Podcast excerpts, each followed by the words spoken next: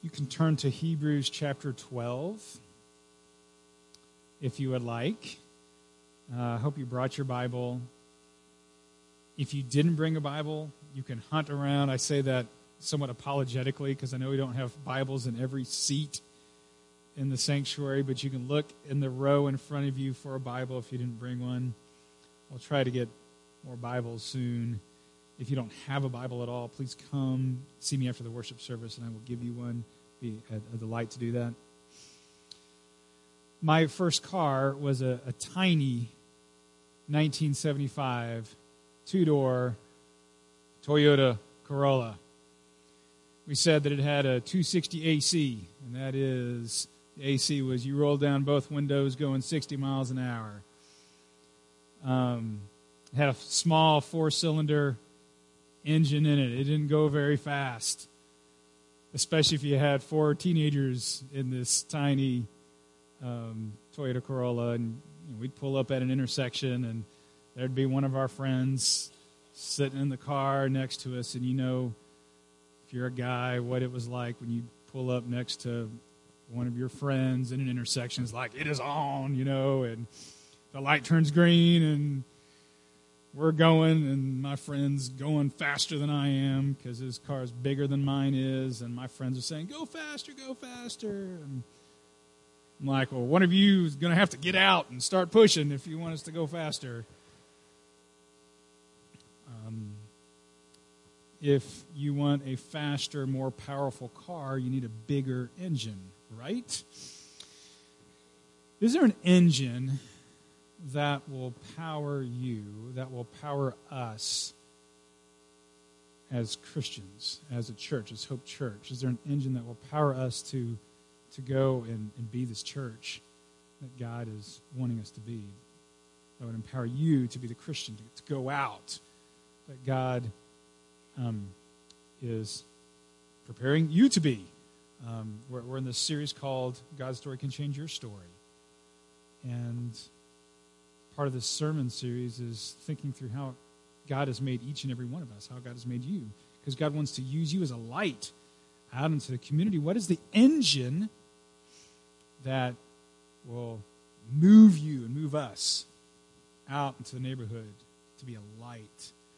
What is the engine that will move us to be for one another? That what we need to be for one another to, to build up this, this church family. What's the engine? Um, if you're if you've been coming to church for a while, you may say, oh, I know what the engine is. The engine is the Holy Spirit. That would be a pretty good answer, right? The Holy Spirit is the engine. Or you might say, you might say the engine is, is Christ's love for us. Christ loves us, and, and we want to return his love, and that kind of motivates us to, to go share about Jesus and to Share Jesus' love with one another. Well, that's a pretty good engine, too. I want to talk about a different engine today. Um, those are great engines, uh, absolutely. I want to talk about an engine that is part of the story of how God made you. Um, so let's get to Hebrews chapter 12, verses 1 through 3. Therefore, since we are surrounded by such a great cloud of witnesses, let us throw off everything that hinders and the sin that so easily entangles, and let us run with perseverance the race marked out for us, fixing our eyes on Jesus, the pioneer and perfecter of faith. For the joy set before him, he endured the cross, scorning its shame, and sat down at the right hand of the throne of God. Consider him who endured such opposition from sinners, so that you will not grow weary and lose heart. Notice that Jesus did not reluctantly go to the grave. He did not reluctantly go to the cross. Jesus did not have to get dragged to the cross kicking and screaming verse 2 says, There is a joy. There was a joy that was set before Jesus, a joy set before him that he embraced to endure so that he could endure the cross. There was a joy that moved him, that motivated him. Now, this isn't saying that the cross was, was a piece of cake for Jesus, it was excruciating. He had to persevere through it. But there was a joy that moved Jesus to get to the cross. There was this passion, this joy. I want us to think about our passions today because our passions move us. Our, our actions, they do not come from computer like computations in our mind where we rationally think through okay, which, which action will lead to the better outcome. I know that's part of it, that's part of what guides us.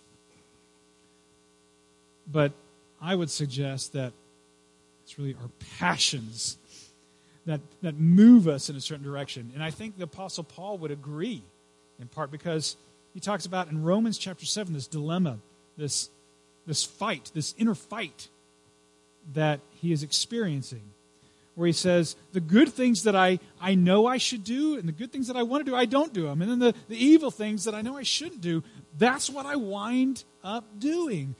What is going on here? Paul is thinking through. And then he says in Romans chapter 7, verse 23, he comments on this. I see another work, another law at work in me, waging war against the law of my mind.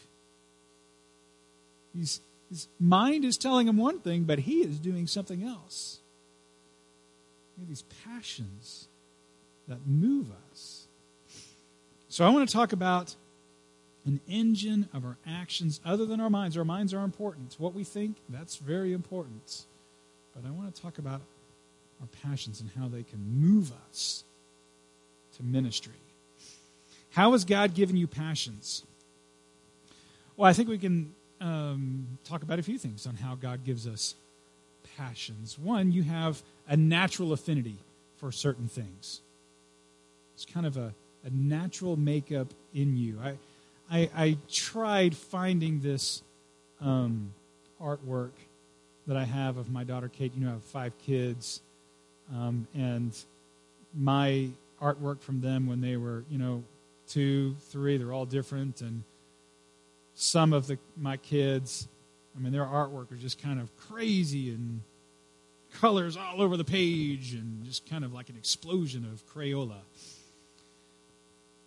Uh, I wish I had this piece for Kate that I could share with you when she was like three. And she had these little circles. And just the, the, the top one inch of the page was drawn on these little circles. Like five yellow circles all in a row, followed by five red circles all in a row, followed by four green circles all in a row, followed by four blue circles all in a row. And how different that was. And then if you look at their bedrooms, oh my gosh. Um, uh, Kate's. It's like the hotel room you wish you could stay at. You know, it is. She has a she has a passion for organizing, right? None of my other kids have that. So you have these natural affinities for certain things. Um, maybe your affinity is for building up something, acquiring. Maybe you have a passion for not just building up something, but actually building something with like wood and concrete and metal and nails and screws and to construct something. Maybe you are motivated by connecting with other people, networking and, and learning about commonalities, common interests, and ways that we can benefit one another. Maybe you have a natural inclination um, towards performing getting up in front of a crowd. Maybe that terrifies you performing, getting up in front of a crowd. So, what psychologists say is that we, we have these positive and negative valences that are they're kind of natural to us. And a positive valence is when we're attracted to a certain thing. A negative valence would be when we're, you know, when we're uh, repelled by something. So, real quick exercise. Why don't you turn to your neighbor and let them know if you have a positive or a negative valence towards them? Don't do that. We're in church, for goodness sake. It's all positive valences here in the building. So we have natural inclinations, uh, which are passions of ours. Some of our, our passions are influenced by our giftedness, what we're good at. We generally are drawn towards things that we are good at. I'm a much better baseball player than a basketball player. And that's why around this time of year, when there's no more football and baseball is yet to come, I really am, you know, kind of the bored sports fan. I'm not a big basketball fan because I'm not very good at basketball. I'm a much bigger baseball fan because I'm better at it. But also, a third way that we have passions, and this is a real important one, are our life experiences. Our life experiences give us passions, and God uses our life experiences to shape our heart. And, and this is something we're going to talk more about next week. Um, and, and we can have really pleasant life experiences that are positive and how God shapes our heart, and we can have some, some negative, difficult experiences that God uses to shape our heart. Maybe you've gone through a serious illness in the past. And if so, God can use that to um, help you really understand others who are going through serious illnesses, where you want to you have empathy for them. You have a, an easier time showing compassion because of the shared experience. Or maybe you've had a, a job loss and experienced an elongated period of joblessness and the difficulty there, but God has used that to shape your heart, and now you have empathy, you have compassion, you want to reach out to others who um, are going through um, a, a period of unemployment. So God uses life experiences to give us passions. Now, why does God do all this? Why is God invested in these motivations, these passions in us? And I, th- I think here's one of the reasons why God gives us passions. God gives you passions to power your actions. Jesus was moved by passion to the point that he died on the cross. And we'll talk about that joy that motivated Jesus, that moved Jesus in a little bit. But I want you to, I, I want us to look at two things about Jesus being on the cross, being moved by joy, scorning the shame of the cross. So, two things. Uh, verse 2 says just that. Um, For the joy set before him, Jesus endured the cross, scorning its shame. Remember Hebrews 12, verse 2. And I, I notice the word joy. Um, and, and what I want to do here is I want to talk about this yes and this no that Jesus proclaims on the cross, that Jesus lives into a divine yes and a divine no. You could put it like that. Jesus is saying yes to something, he's saying no to something on the cross. He says yes to God's grace. And that word joy, it's, it's, I think it's important to note that, that that word joy kind of is very linked to the word grace. It comes from the word grace. Joy is linked to the grace of God. We can be joyful because God is gracious. There are things to be joyful over because God is gracious. So, what is grace? Well, grace is God's unmerited favor. Or you could say that God's grace is his love in action. He loves this world, and so he, he puts into this world things that are blessings that we can enjoy because God loves the world, and we don't deserve them. They're unmerited. God is gracious. So he's given us many things to enjoy, to find joy in. God's grace is why we can have passions in the first place. You know, maybe the passion for artwork, beauty like that. The passion for music, the passion for creating something, building something. If you like to build things and you get done with your structure, whatever you built, ah, there's this, this joy inside of you.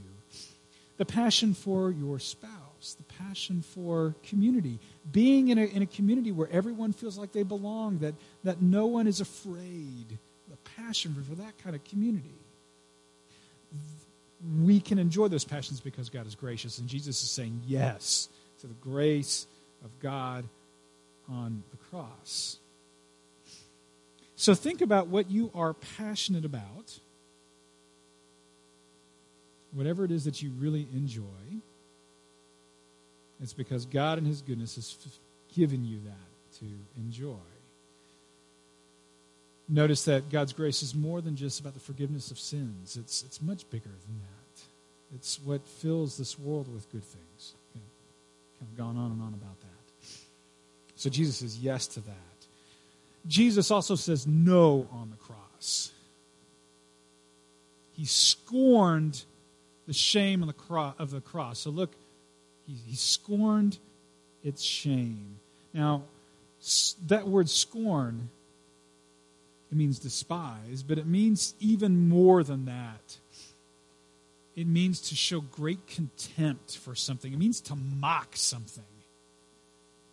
It means to, um, uh, to, to, to mock, it means to ridicule, ridicule, to belittle. When Jesus died on the cross, he belittled all of the shame that went with the cross. Now, today, when we see a cross and we don't have this negative reaction towards the image of a cross, it's a, it's a positive reaction, right? In Jesus' day, that, that symbol of a cross was impossible to have this positive reaction towards because it was a symbol of brutality. It was a symbol of what strips someone's life from them, their humanity from them. It was the, the cross was designed to to inflict just death, um, suffering. It was the, the symbol of utter humiliation because you were beaten and just hung up there for hours and hours and hours until you finally suffocated and died. And Jesus somehow was mocking all of that evil all of the pain that um, the humiliation that went with dying on the cross. And by being willing to die on the cross, I mean, just think about it. Jesus was willing to do that. He was kind of him getting in the face of evil and saying, I'm, I'm going to win out here. He was defeating it. He was, he was defeating Satan. Telling Satan, you do not have ownership of this world. Think back to Genesis chapter 3.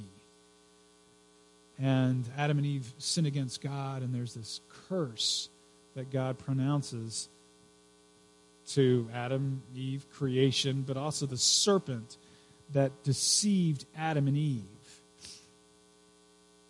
And God said to the serpent, I will put enmity between you and the woman, and between your offspring and hers. He will crush your head, and you will strike his heel. So, Satan, you might get the heel strike, but he's going to get the head strike. And so, the paradox of the cross is Jesus dies on the cross. That's the heel strike.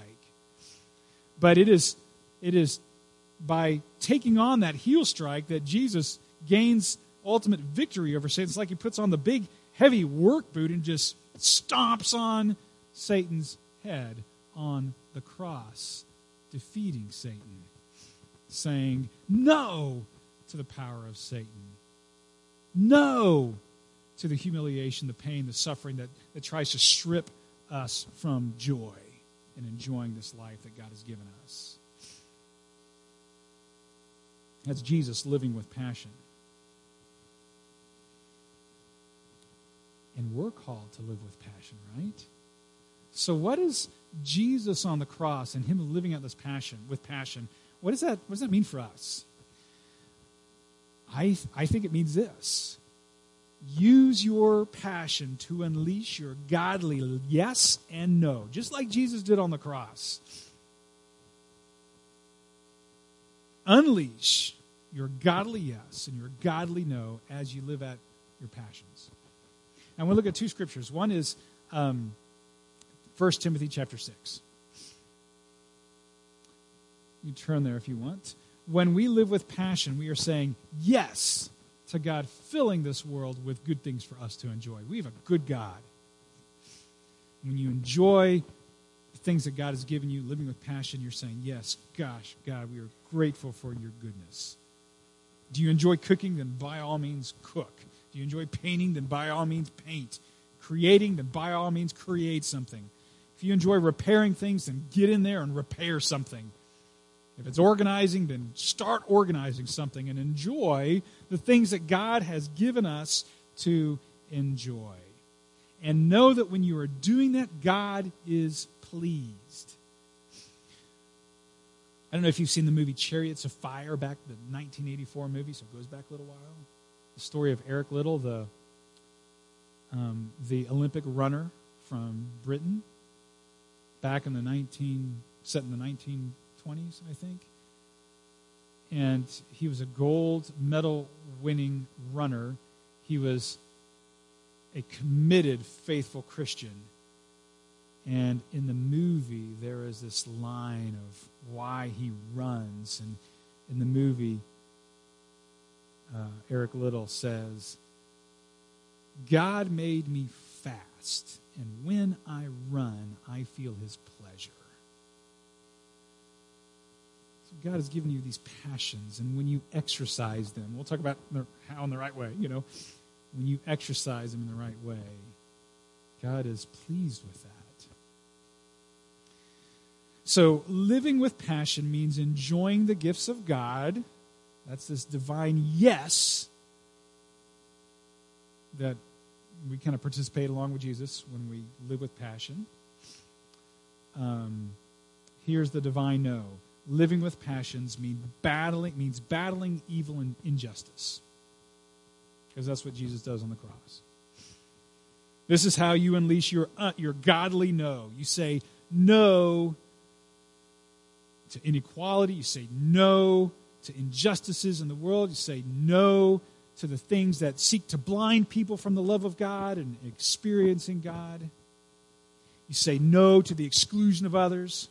You say no to people feeling second or third class just because they're in a different economic bracket.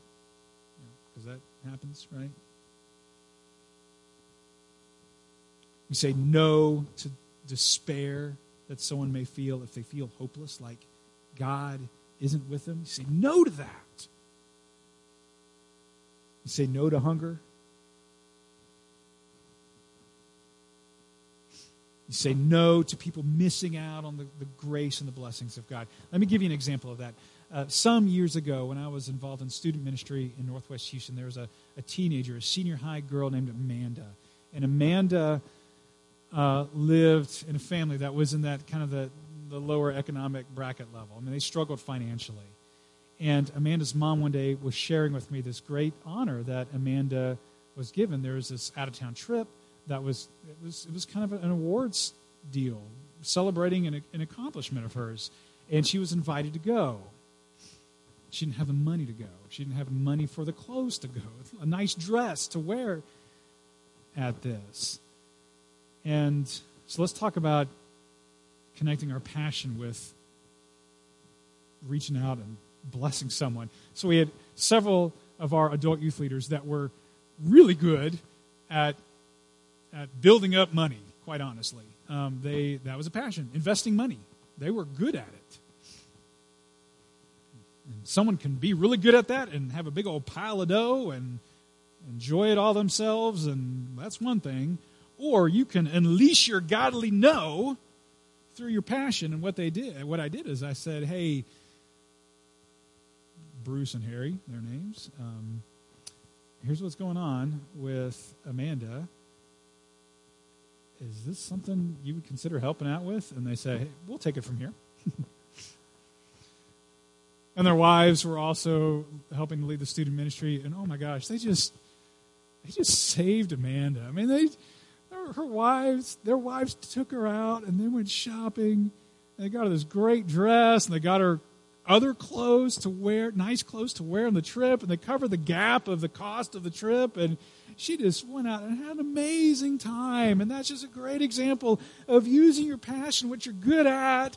For Bruce and Harris, kind of making money, and then they use it to say no to just Amanda feeling left out second class, and it was beautiful.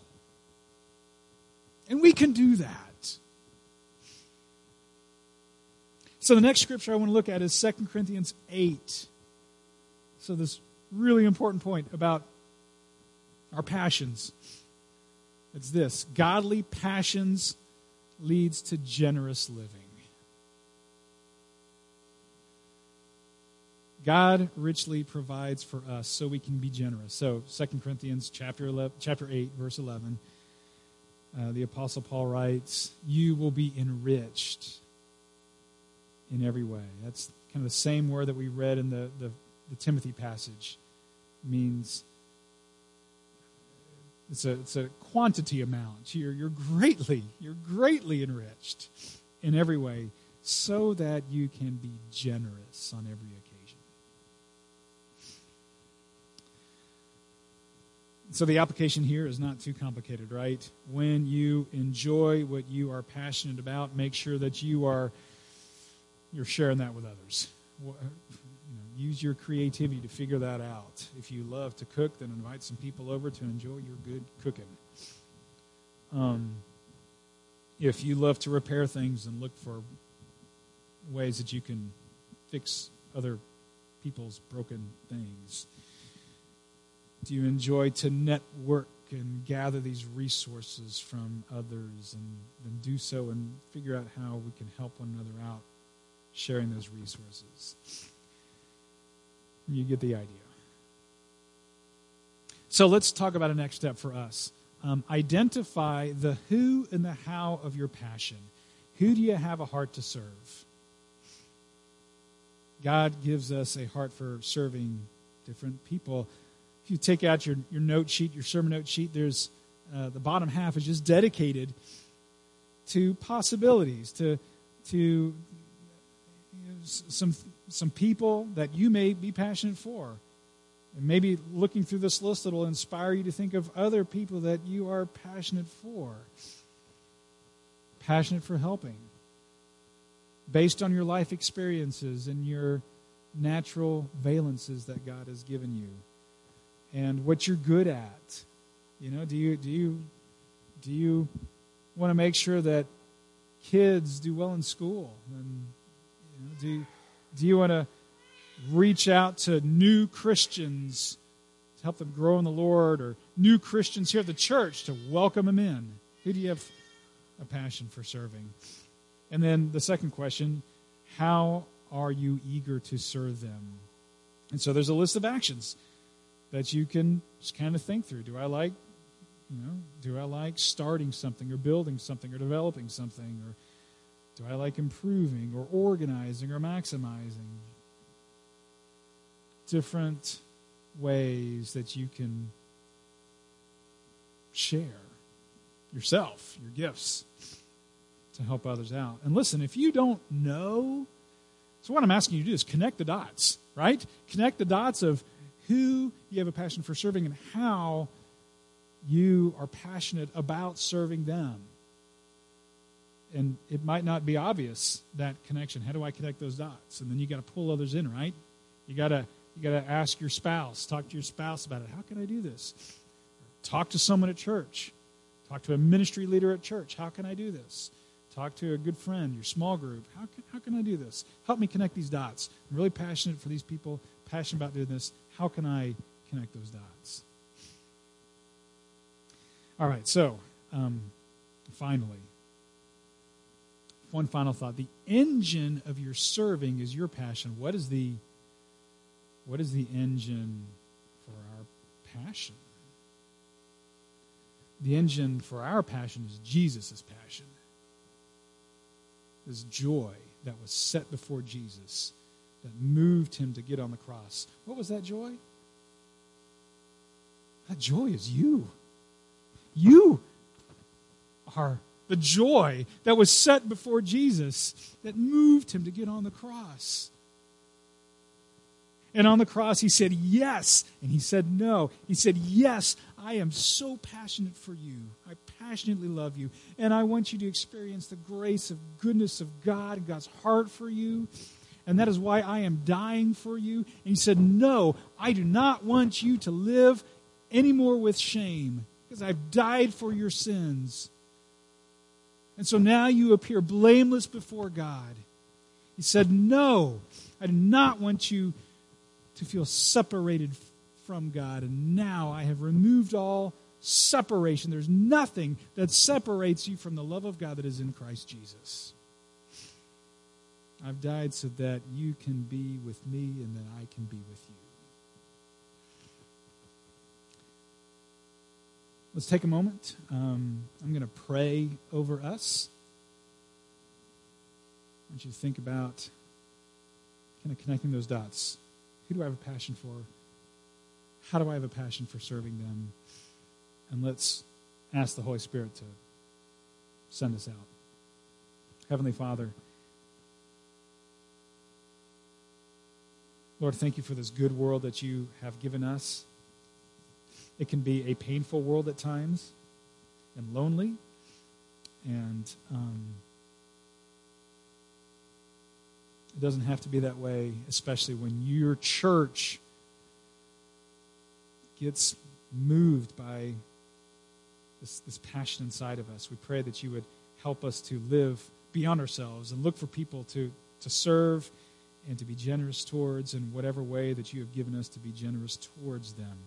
Pray even this week, Lord, that you would put us in the right place, that you would lead us to the right place, so that we can reach out and share in word or in deed the good news of Jesus Christ.